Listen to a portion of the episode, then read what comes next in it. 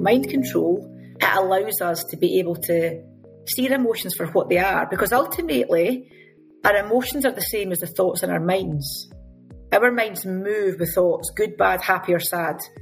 We'll always have thoughts. And it's the same with our emotions. And it's having that understanding of that whatever's going on in our mind right now, whatever's going on in the feeling in our body, once we start to understand that and notice it for what it is, we're able just to let it go.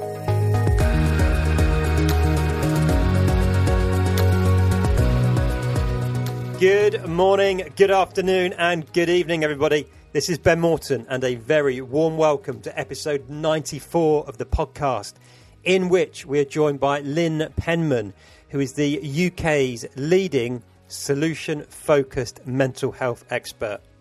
Lyn is a trained psychotherapist who works with a range of corporate and professional clients using her unique Now Step method to achieve amazing results. Lyn also runs a very successful membership group, the Female Mind Retreat for Professional Women.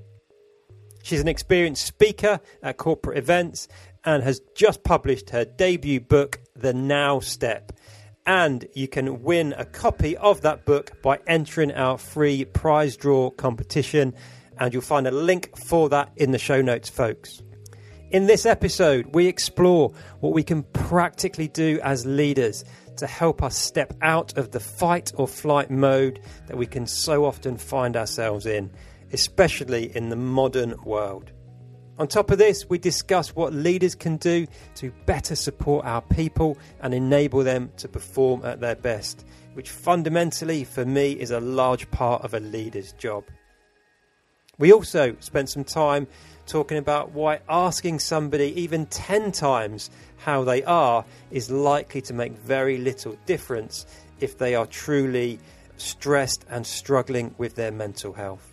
But before we get into this episode, folks, please do take just a moment to visit my website over at www.ben-morton.com where you can subscribe to my newsletter to get a two weekly roundup of the latest podcast episodes, plus loads of additional leadership development resources.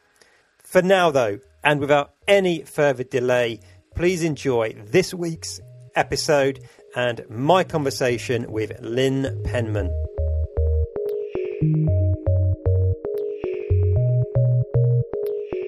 Lyn, a very warm welcome to the podcast. It's fantastic to have you with us today. How are you? I am very well, thank you. Very well. My children are all back at school now, so I'm doing cartwheels this morning. Well, we were just chatting about that before we hit record, weren't we? And for all yeah. of the working parents out there who have just gotten through the, the school summer holidays, that's a, a, big sigh of relief, right? And probably uh, probably good for our mental health as much as we love our children. Absolutely, very good for our mental health to get back to some kind of normality and get back to our routine. It certainly is. But yeah, absolutely, like you say, sending lots of love and support out to all the working parents that are out there because it's a it's a difficult job at times. Yeah, absolutely. Lyn, can we start off? Do you want to just tell us a little bit about what it is that you do right now and perhaps a little of the, the journey that led you to where you are? Absolutely, Ben. Of course I will. And yes, so my journey started a way back about 12, 14 years ago now when I was working in the corporate environment and I really struggled with my own mental health with anxiety, even things like getting asked to go and present on stages or going away and getting flights to go away to like company meetings and things like that. I would have panic attacks and I really, really suffered bad with mental health. So it then took me on a journey when I then went off to have my four kids within six years. And my goodness, I thought it was difficult working in the corporate environment with stress and anxiety, but try bringing up four children in six years. But that was a learning curve in itself. So I then went on a journey to managing my own mental health. And at the time, I tried everything under the sun, Ben, because it was a really, really frightening time for me. I tried all the different therapies, counselling, NLP, behavioural therapies, all the stuff that takes you back into your past. And then I came across what is known as solution focused therapy. And it was really, really life changing for me in my journey with my mental health. And it kind of set me off on a pathway to going and retraining as a psychotherapist and learning about solution focused therapy. And then from there, starting to see clients and developing my own mental health management method, which is called the Now Step, which ultimately brings together everything that I had learned and educated myself on, as well as all the things that had massively helped me and my clients that I was seeing at that time face to face in clinics to manage their mental health. Mm-hmm. So, when you was doing your corporate job, what did you? How did your anxiety at the time manifest itself, and sort of how supportive were your employers, or to what degree did you talk about it, or did you try and try and hide it? I'm curious what that was like because I'm sure that'd be really useful for people to understand that, particularly if they're struggling with their own mental health, or if indeed if they're a leader or a manager kind of looking after people, they potentially might have no idea about what's going on for people. Absolutely. And I think that's one of the issues, isn't it? That the majority of people don't speak out and people don't talk about it. I think going back to when I worked in the corporate, so you're talking about 10 or 15 years ago now, 14, 15 years ago now, it was very different, Ben, than what it is now because yeah. there wasn't the same culture, there wasn't the same EAPs, there was no mental health first aiders. It was a way back in that time when we were at the very, very beginning of managing mental health as sort of company wide and supporting people. So at that time, it wasn't spoken about. There wasn't really any support. And I was kind of left on my own little journey in my own little head, wondering why I was the one that, when we went away on company meetings and they were all out socialising that I was wanting to stay upstairs in my hotel room and I wasn't wanting to go out and see everybody. I was the one that was kind of left at home wondering why I had this fear of flying suddenly. And it was a really, really scary time for me. And it's not something then that I would have brought up and spoken to my line manager or my, indeed, my senior leadership team about at that point. Mm. And what impact do you think that had on your career at, at that time? Did it sort of have an impact on the jobs and tasks you got given? Did it have an impact on sort of promotion and opportunity you're exposed to, do you think? Absolutely, Ben. Well, to be honest, what happened at that point in my journey was because it got quite severe, the company were offering voluntary redundancy. And it's something at that time I remember almost just thinking, like somebody sent me an answer here from the heavens because I almost felt like there was no other way for me to kind of escape wow. and get away from all that worry and anxiety and fear. So I had fallen pregnant with my first child at this point, and the company offered voluntary redundancy, which at that point I took. Had things been different, maybe going forward 15 years to where we are now, perhaps if I had been able to get more support or speak more freely about things, then perhaps I wouldn't have chosen to go down that route. But at that point, I was just so relieved to be able to get out of that environment that was making me feel really, really fearful and really, really frightened. Mm. And I guess if you was in that situation where if kind of your teammates and colleagues were perhaps going out on a night out and you was trying to or you, or you didn't want to and was I think you said sort of almost hiding away in your in your hotel room yeah. I guess that would lead to them creating false meaning around you as an individual, perhaps why why you weren't joining in with other, other events. Like, what did did you ever kind of hear any kind of whispers or rumors or sense that people were misinterpreting what was going on? I guess it's probably similar to where we are now with things like that. When you're working in a corporate environment and you've got all these people that are part of your team, you're always going to have ones that are more supportive and ones that are not more supportive. And I think absolutely there's that much misunderstanding about mental health. A way back then in particular that ultimately people perhaps would have jumped to that conclusion about, oh, Lyn just doesn't want to come out and spend time yeah. with us and all that kind of thing.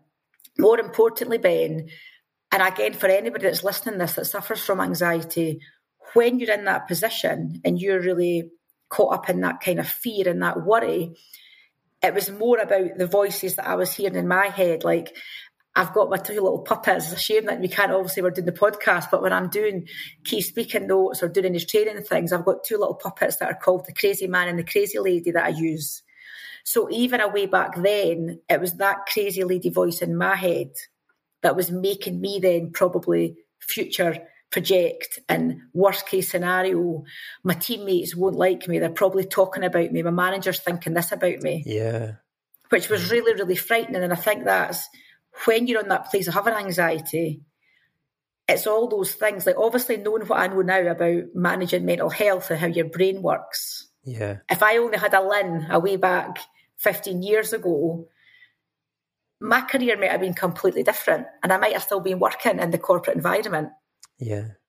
Do you wish you were still working in the corporate environment or do you believe everything happens for a reason? And actually, do you look back on that experience with any gratitude because it's led you to do what you do now? Oh, absolutely. Because I think I have obviously now got the confidence to go in and work with corporate organisations mm. and and talk the talk and understand a little bit about what the environment's like. Whereas if I hadn't done that, then I would never have. I wouldn't be where I am right now. Like before, I worked in the corporate environment. I was a midwife. Right. So things in my career massively changed from being a midwife to working in a really high paced, like massive pharmaceutical company organisation, then having my career break to then train as a psychotherapist to now go on the journey that I'm able to go into the corporate environment and ultimately speak to people, speak right to their heart and speak to them about the understanding about the way that I felt and show them a way that they can manage it, which hopefully will allow them to either stay in their careers and progress. And it'll certainly allow their managers and people that perhaps haven't experienced anxiety to understand exactly what it's like for their employees. Yeah. And knowing all you know now, what advice would you then give for leaders and managers in in the workplace to enable them to ultimately get get the best out of their their people, right? Because my view on leadership, which listeners to the show will have heard me say umpteen times now. Like for me, the job of a leader is absolutely to deliver the the results that we're accountable for mm-hmm. and to look after the people that we've got the, the privilege and responsibility to lead. I think both of those are arguably as important. And there's probably an argument to say looking after the people is more important because if you do that, they're going to be better motivated, able to to deliver the the results. So, what advice would you give to to leaders and managers based on your personal experience and all that you've you've learned and now now teach? I think it's super important that leaders are able to look at their own mental wellness and mental health before they obviously start looking at people that work underneath them in their teams. I think the most important thing to understand right now is that the majority of the world. So whether you're somebody that wants to put your hand up and say, actually, I'm suffering right now from health anxiety, OCD, mental health, whatever that may be, or whether you're somebody that's feeling anxious right now or a bit angry or easily easily agitated, like I like to think about mental health being on a spectrum. Hmm. So ultimately we're all on it somewhere. So the majority right now of the working population are all in what I talk about as being this limbic primitive survival part of their brain. So there's two parts of the brain that they can operate from right now. The intellectual brain, which you and I are using right now to communicate. So yeah. it's the positive part. It's the part that doesn't do anxiety, worry, procrastination, all that kind of thing. It's generally, generally sees the positive side. However, right now, the majority of the population, leaders included, are operating from this primitive survival part of their brain which means then, Ben, that we know things about this. They'll always be negative. It's a very negative brain. Yeah. Really interestingly, I I come up with this quite a lot, speaking to obviously people that are asking me to go in and do work within their organisation. When people are often sent on a leadership course, often or not, it's fed back to the HR directors, whoever set the course and things up, that a lot of the leaders that were on the programme have been very negative about all the things that have been suggested to them to take over on the programme, if you know what I mean. And it's great for leaders to understand that right now their brain's telling them to be really negative because it's trying to make them survive. So when we have a lot of negative thinking and worst case scenario thinking, it's not because somebody's just egotistical or somebody's obviously not like being a leader, it's because that's where their brain is wiring. Yeah. So right now I think leaders really need to look at okay, where am I? Where am I at right now? Am I able to go into my job every day and be intellectually minded and be positive, or am I spending a lot of my time in that part of my brain that's making me feel depressed, anxious, angry, whatever that may show up like? Mm-hmm. Because only once leaders can get a clear understanding of where they're at, are they then able to be able to be in intellectual mind control to be able to share it with other people? Yeah. And w- when you say a lot of people are at the minute in the workplace operating from that primitive part of the brain that's got this strong negativity bias. What's that based on? Is that still kind of effects of not the physical effects of COVID, like the mental effects of COVID? Is that because of what's going on in the world economically, politically? Is that is that what you're referring to that's driving that right now? Imagine a little stress bucket. Yeah. So we've all got a stress bucket that's almost imagine it's sitting in that primitive survival part of the brain. People often think that it's stress per se, so it's the fact that you've got a project deadline or the fact that you've got people in your team that are struggling from stress and anxiety. Perhaps you've got a lot of conflict going on between managers. Perhaps it's to do with relationships at home. People often think that it's the stress, it's the events that cause them to obviously feel stressed and anxious, but it's not. And this is where all the stuff that I teach in my, my, my mental health management method comes in it's the way that we think about these events. So it's mind management. So ultimately, it's not the events that fill the stress bucket, but it's the way that we think about the events. Yeah. So it's the way we worry, we judge, we criticise. It's that negative self talk that goes in and fills up that stress bucket. So right now, a lot of people who perhaps were feeling quite mentally well before COVID or before their marriage broke down or whatever events have happened in their lives, it's almost like all these little things have added up and added up and added up. So right now, when you've got a full stress bucket, and some of the leaders, some of the people watching this, listening back, sorry, listening to this podcast, will be feeling that their stress buckets that feel that it's flooding their office or it's maybe flooding the street that they're living in right now.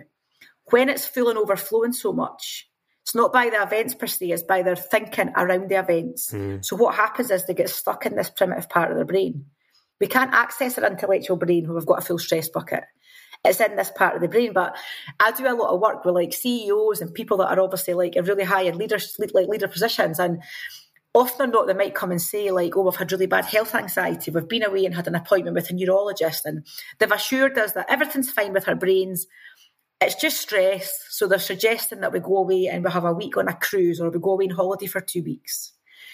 Now that's fine, but that's not the solution if they're going to go away and lie on a cruise ship for a week but the whole time lie there with their little mind, that little crazy man or crazy lady voice in their mind, future projecting to when they come back from the cruise, thinking about the meetings that are coming up and the project deadlines and the budgets and filling and how big their bucket. email inbox is going to be.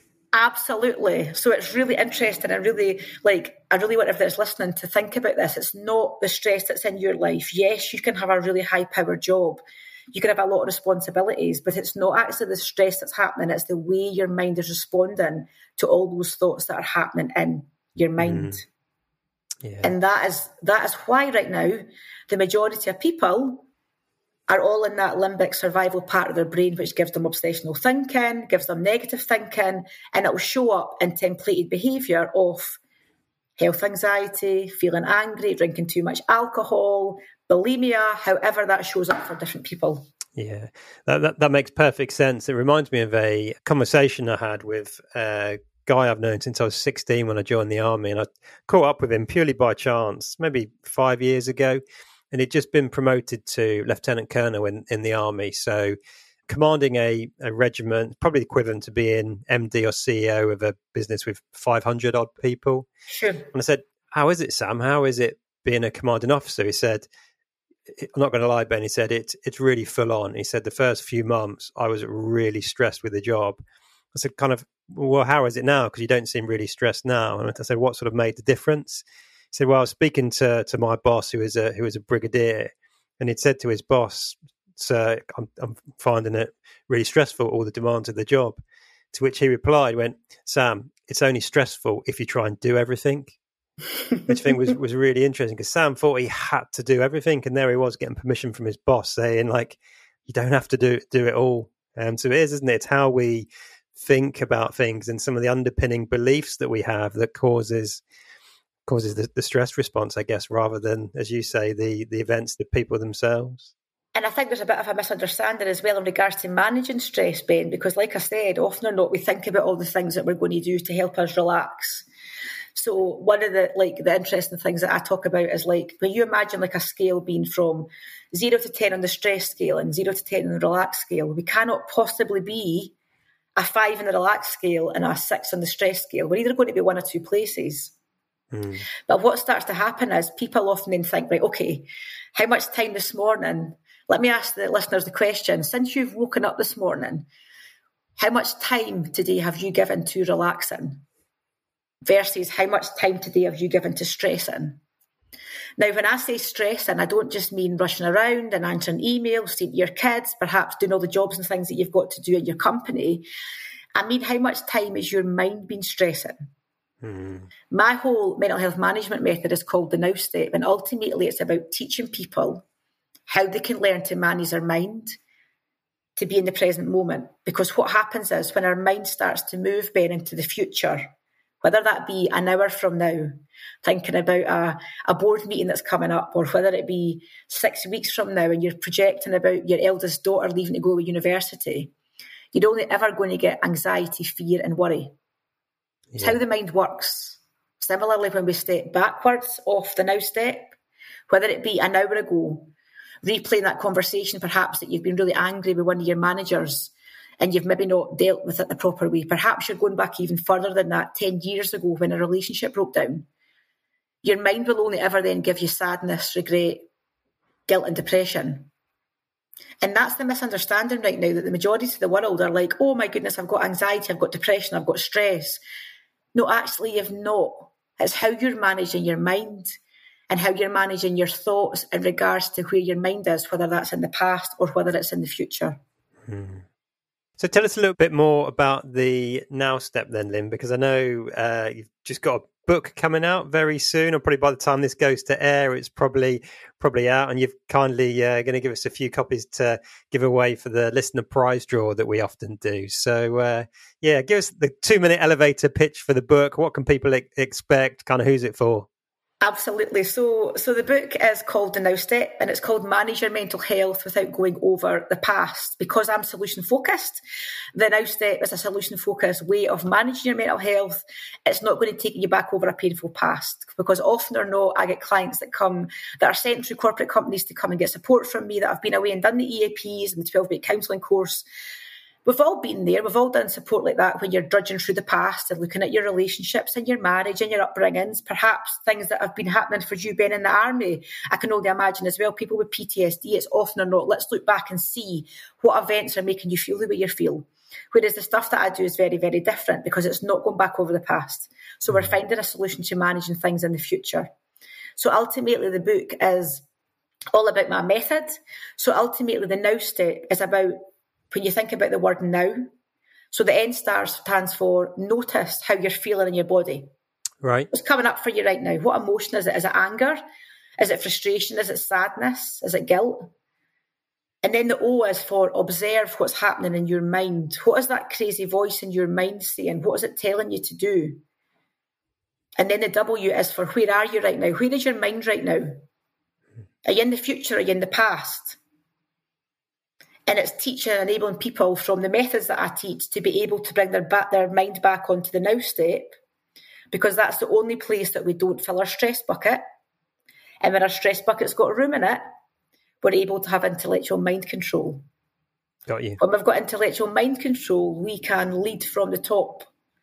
We can support other people and we can lead by example. So the book goes through all the methodology, some case studies and things in there as well about people that I've worked with. Obviously, there's a lot in there about my journey as well. And yes, it's coming out on the 1st of September. So it can be bought on Amazon and on Waterstones. And yes, absolutely. I really look forward to everybody coming and joining me and thousands of others that are living from the Now Step.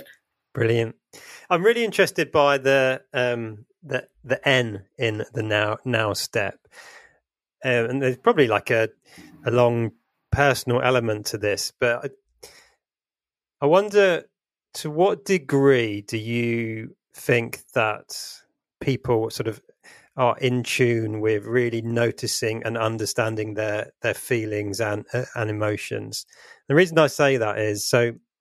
It's a bit bit of a bit of a story here. I do a lot of work with sort of a profiling tool called called StrengthScope, which is kind of based in positive psychology as well, so aligned to solutions focused thinking, which is let's focus on your innate strengths, the things that energize you, the things you're probably good at, and let's play to those. Let's tackle challenges from a posi- position of strength. Mm. And without potentially uh, oversharing with, with listeners here, for many years, one of my highest strengths was emotional control. So being able to mm. regulate my emotions, even from a really young boy at school, I was told Ben is cool and calm in a crisis. And that started to become my identity. So I had this belief around it. And then I went to Sandhurst to do my officer training. And again, like being cool and calm in the in the military mm-hmm. is a good thing. So that was reinforced as a as a good thing. So actually I probably didn't have a very good emotional vocabulary. And when I was doing a, a, a debrief on my own profile with a friend friend of mine, she said, Do you know what, Ben said? As much as I know you, a lot of the time I just don't have a clue what's going on, what what you're thinking. And she said, if you really want to connect with people and take your business where I know you want to take it, you need to start working on dialing back that that emotional control. And then fast forward to a few years ago, I went on a applied neuroscience program and one of the first sessions was talking about the neuroscience of feelings and emotions mm-hmm. and i found myself in this in this breakout group with a lady from america who'd um, done the program before and one of the first questions she asked me in this little break rack group, and she was a coach as well. It's a bit weird when you've got a load of coaches working together. she said, hey, hey, Ben, what's your emotional vocabulary like? And just like every bit of me cringed and the hackles went up. I'm like, what are you talking about emotional vocabulary? Which is all my sort of biases and some probably underdeveloped parts of my my personality were causing me mm. to react like that. And then from there, I've basically spent quite a lot of time using the feelings wheel, which I'm sure you'll you'll be familiar with. Just really sort of to start to understand. Okay, I'm feeling this way. What is the emotion? What what's going on? Mm-hmm. And I just wonder, to what degree do you think maybe us as humans, or let's narrow it down a little bit, kind of managers and leaders, like how developed do you think most people's understanding, true understanding around feelings and emotions is? Because it drives so much of our behavior, right? Absolutely, of course it does. And I think it's like anything, Ben, it's very, very varied between between sexes, between personality types. I think it's very, very different, isn't it? De- depending on the individual. I think that when people are able to rewire their brain to that intellectual part of their minds, it's something that starts to become more natural because it's something that you feel more comfortable with because you're managing that voice in your head that normally normally what happens is we feel an emotion and then that little crazy voice in our head that little crazy man would have been saying to you right ben don't don't act upset or don't act whatever you may be because it's always trying to pull you back again whereas when we start to get more intellectual mind control it allows us to be able to see our emotions for what they are because mm-hmm. ultimately our emotions are the same as the thoughts in our minds our minds move with thoughts, good, bad, happy, or sad. We'll always have thoughts.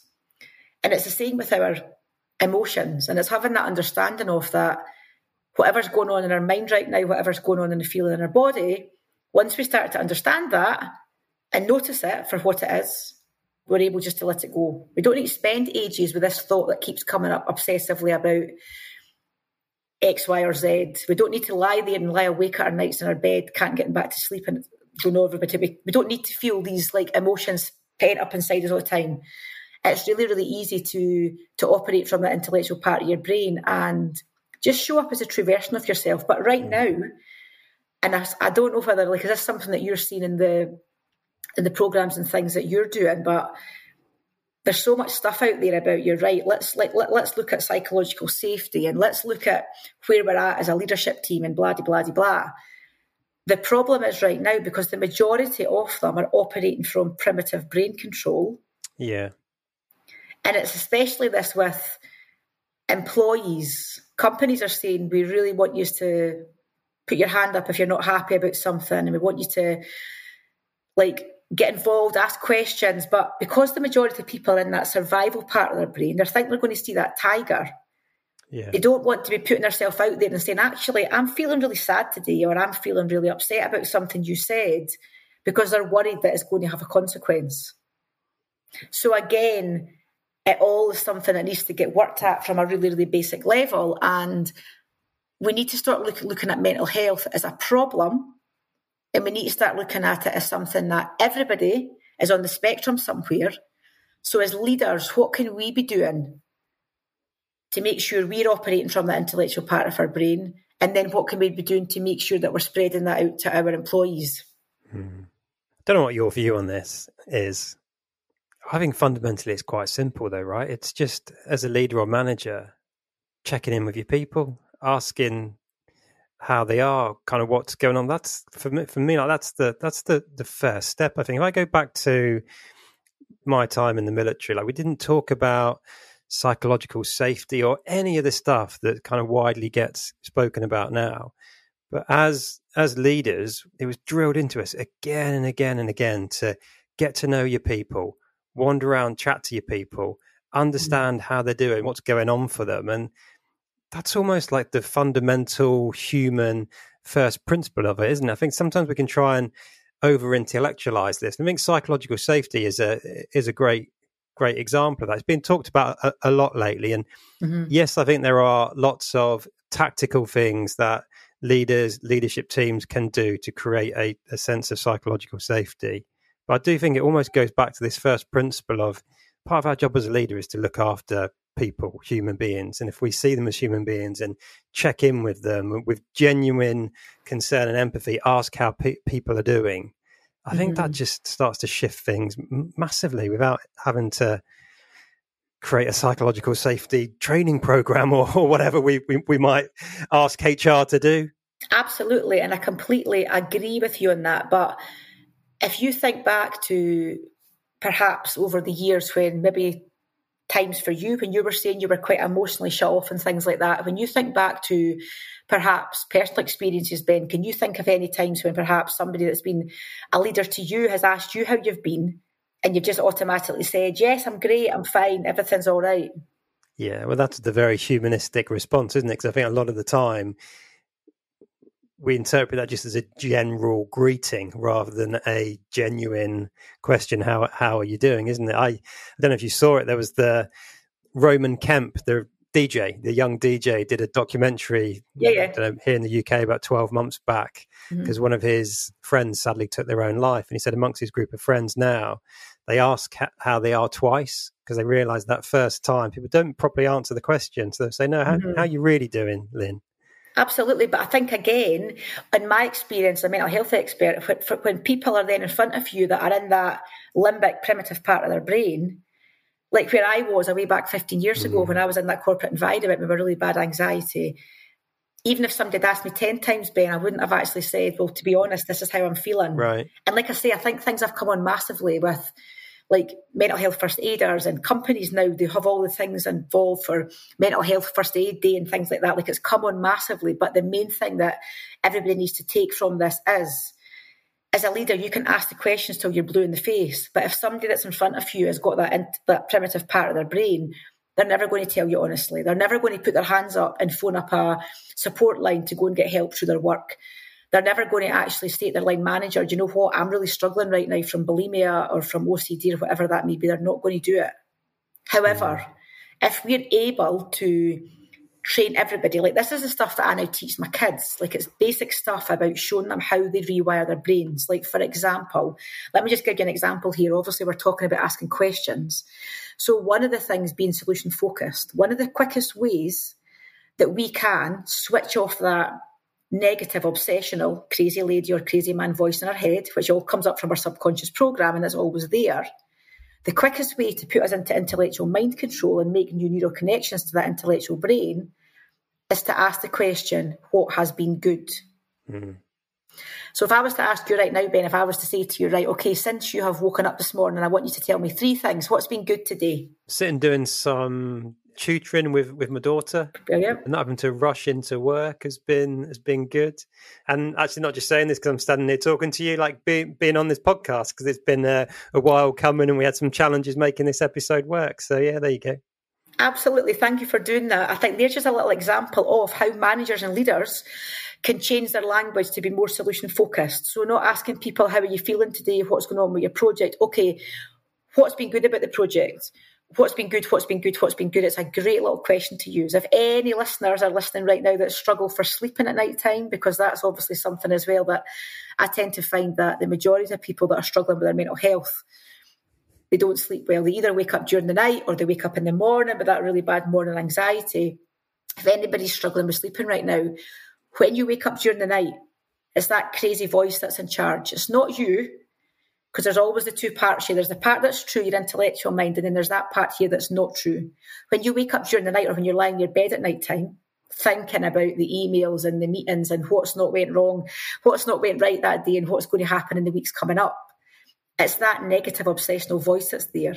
Yeah. The quickest way to quieten that down is during the night is to ask yourself that question gently. Okay, what has been good today? What's been good? What's been good. And even if you just lie there for a few minutes and allow yourself to switch into intellectual mind control and just use the what's been good question, the chances are you're in a better place for falling back asleep. Yeah, I love that because it's when we wake in the middle of the night, the logical part of the brain isn't working straight up, is it? So we need to. Absolutely we can't try not. and. It's like trying to resolve a, a, problem or something that's stressing you out with with logic in the middle of the night. Just, just it's, it's not neurologically possible, is it? If I'm correct. Absolutely not. But that what's been good is almost like a little, it's the most simplest, solution focused gold dust brain training that you can use when you're driving to meetings, you can use before you're ready to send that email back to somebody feeling really angry and stressed out. Just stop for a moment and just become aware of, okay, which part of my brain am I operating from right now? Am I in that anxious, negative part of my brain?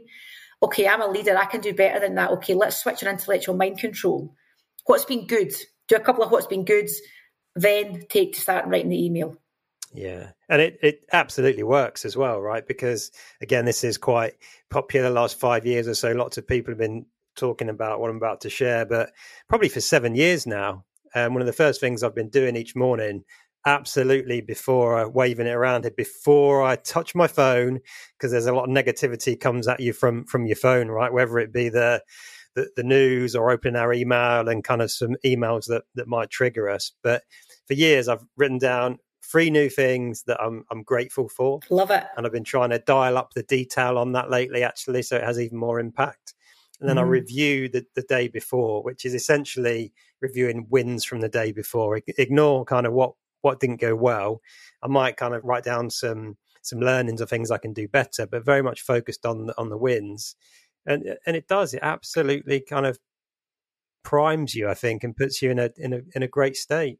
It's one of those things, isn't it? When like we've all been along and done various courses and training courses, and I'm sure everybody of your listeners will have been and done many courses when they're like, "Okay, come on, let's be positive and let's write down our three what's been good things." And when people are in that survival limbic part of their brain, you can see them. They start to roll their eyes and they're thinking, yeah. oh, here she goes again. It's somebody else that's like, be positive and happy.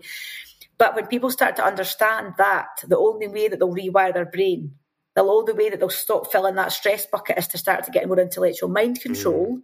And they understand the neuroscience behind something that's so simple, like you say, like I never write things down because I'm not used to do all these things now. Like what's been good and some of the other things that I use are just second nature to me now. So even driving the car or lying in the bath or whatever it may be, you can use them at any time. Yeah. But you start to see the power in it the more that you start to do it. Yeah, brilliant. Then I got one more question before I finish up with a few quick fire ones. I want to take you back to something you said a little while ago, which was going back 10 or 15 years when you was working in the corporate world and no matter how many times your manager said how are you? it probably wouldn't wouldn't have helped. Is there anything leaders and managers can do that's going to make a difference? I i heard what you said around starting to shift our language kind of what's gone well what's been good about today what's been good about the project. Is there anything else that they can do to specifically support individuals? Absolutely great question but i think that sending them on various training and programs, I think organisations now have that responsibility that they need to teach their employees how to manage their minds. Right. So it's not about managing anger, it's not about uh, like managing relationships or conflict, but it's the simple, simple basics around teaching them how to manage their mind and understand where that voice comes from and how they respond when they hear that voice. Because when you start to empower people with simple things like mind management, the amount of people that sit in front of me and when you like I've got some great exercises that really give people that penny dropping moment when they're all of a sudden they're like, wow, so my mind's been so busy with all this stuff for the past couple of weeks, but it didn't need to be like that. It almost gives them that sense of relief. And I really think that until organisations start looking at mental health in a solution focused way, yeah. So they're not looking at it as a problem, and they're not expecting EAPs and the mental health first aiders to be the answer. And they start looking at it from a very basic level of teaching mind management to everybody. I think the ongoing mental health crisis is going to continue because so far what is happening is not working. And by asking people a question is not enough. Here, here. Got a couple of quick fire questions for you. Uh, these might put you on the spot slightly. Let's go with the first one. What would you say is one book that has really had a significant impact on you in any genre or field? Oh my goodness. Um, probably the book called, I'm, I'm going to get the name right, The Untethered Soul. Ah, uh, yeah. Have you read that book? I have, yeah. In fact, someone gave it. Someone gave it to me as an audiobook, actually. Cool. And other than your mobile phone, what is one item that you'd immediately go and replace if it was lost, broken, or stolen? Oh my goodness, that's a total tricky one. Probably my Peloton uh-huh. because I'm just totally in love with it. Like I've got this thing into my life now that I'm like, how did I ever live without it? Brilliant. Being a mum and trying to work from home and things like that, like exercise for me is something over the past couple of years that's went. So absolutely my Peloton. Brilliant. Lyn, it's been amazing having you on the show. It's been a really great, great conversation that I'm absolutely sure listeners are going to get loads of value from. If people want to get in touch directly with you, what's the best way of doing that? Absolutely. They can either drop me an email at lyn, it's just L-Y-N at lynpenman.com, or I'm contactable on LinkedIn or also on Facebook. You can tell it's a great episode. I'm sitting here kind of really, really smiling. It's been, been a wicked chat. Thank you so much. Oh, I'm so pleased. Thank you very much for having me on here. It's been an absolute pleasure. There you have it, folks. That was episode 94 and my conversation with Lyn Penman, which I really hope you enjoyed and took value from. If you did, then please do let me know. Connect with me via LinkedIn. I'm on there as Ben Morton Leadership and drop me a note there to let me know what you thought of the episode.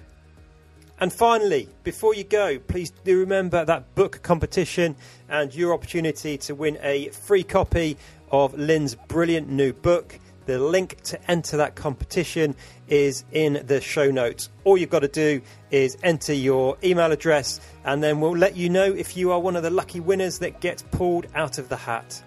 That's it for this episode. I will talk to you again very soon, and until then, folks, lead on.